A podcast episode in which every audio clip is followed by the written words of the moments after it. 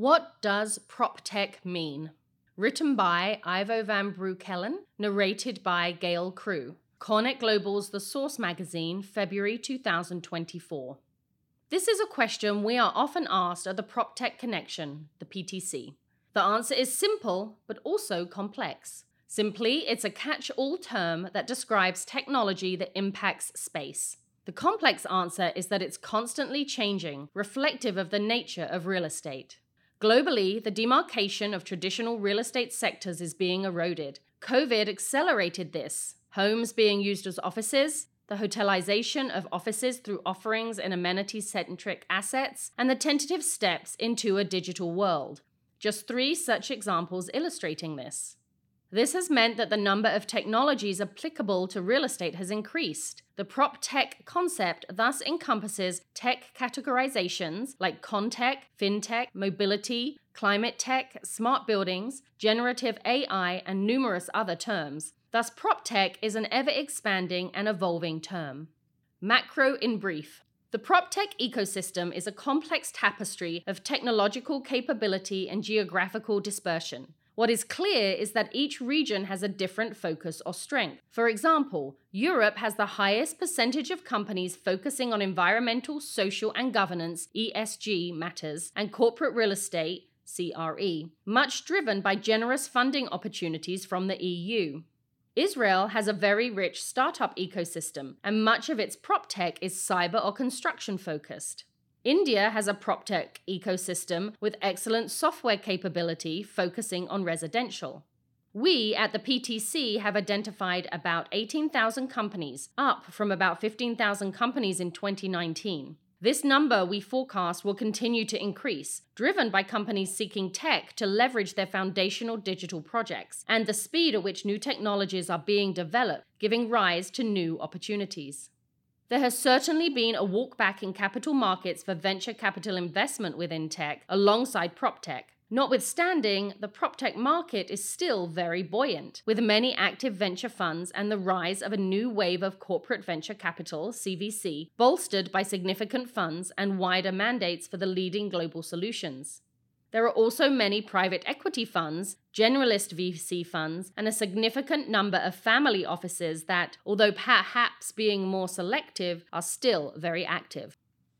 We think the pools of capital will remain deep despite the high profile challenges faced by companies such as WeWork and Katerra and the unclear economic conditions due to the stage of adoption we are in within real estate. Many expensive lessons have been learned, and what is clear is that many investors have shifted methods to account for examples such as those companies mentioned. Hot takes General construction. Contech has been the consistent leader from an emerging tech, tech adoption, and investment perspective. There are several reasons for this. Short sales cycles, compared to long lead CRE products, make the path to cash much quicker and heighten the chance of young techs being able to self sustain. Also, construction globally is still very labor intensive, and many of the more advanced economies are suffering the same issues higher costs of labor and materials. There are also several mega projects driving this adoption. In the Middle East, one of the mega cities is planning to build 700,000 houses in the next three to five years. In APAC, there are 5 million per year moving to urbanized areas in Southeast Asia. These require quality stock at scale. Overlay the global affordability crisis and ESG commitments, and there is a clear demand for technologies that can deliver high quality stock on time and efficiency. Overlay the global affordability crisis and ESG commitments, and there is a clear demand for technologies that can deliver high quality stock on time and efficiently. Data storage. There are more than 8 million data centers globally, 16 times the number from 2012. The data generated by the world has grown 60 times in the past decade.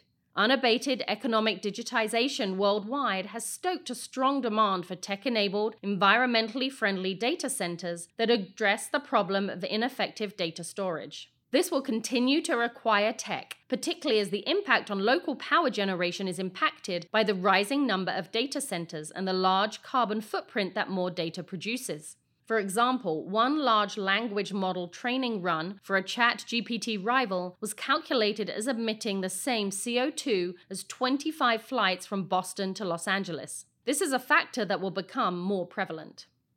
Digitally enabled transactions. The convergence of fintech and proptech is another area ripe to leverage technology for disruption, focusing on expediting the finance and real estate transaction process. With over 180 manual touchpoints from site listing to settlement, the opportunity in this vertical, for example, is vast. In regions such as Latin America, the consolidation and structuring of key data sets have enabled the rise of a burgeoning stream of text servicing, particularly in residential, with the added benefit of leveraging lessons from similar entities in more developed markets. Data interoperability.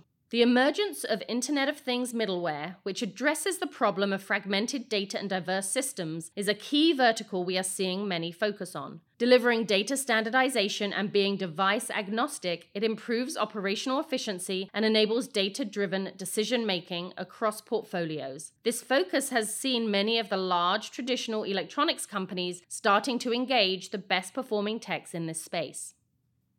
Where do we go from here? The built environment is at the beginning of its tech adoption journey. Much work has been put into building data frameworks and bringing internal tech systems up to date. We are now seeing many companies leverage this investment to enable their portfolios or how they develop to meet the ever evolving needs of the consumers. As such, the number of tech offerings will grow and the demand for tech as asset usage will continue to evolve. Rising demand for housing and infrastructural improvements is attracting investments seeking new horizons to participate in the development narrative of APAC. Additionally, since the Regional Comprehensive Economic Partnership RCEP was signed last year covering the largest free trade area in the world, APAC is fast becoming the epicenter for PropTech. Finally, although economic markers may be unclear, capital markets continue to show their resilience and good opportunities are still thriving and sought after. About the author Ivo van Breukelen is managing partner at the PropTech Connection.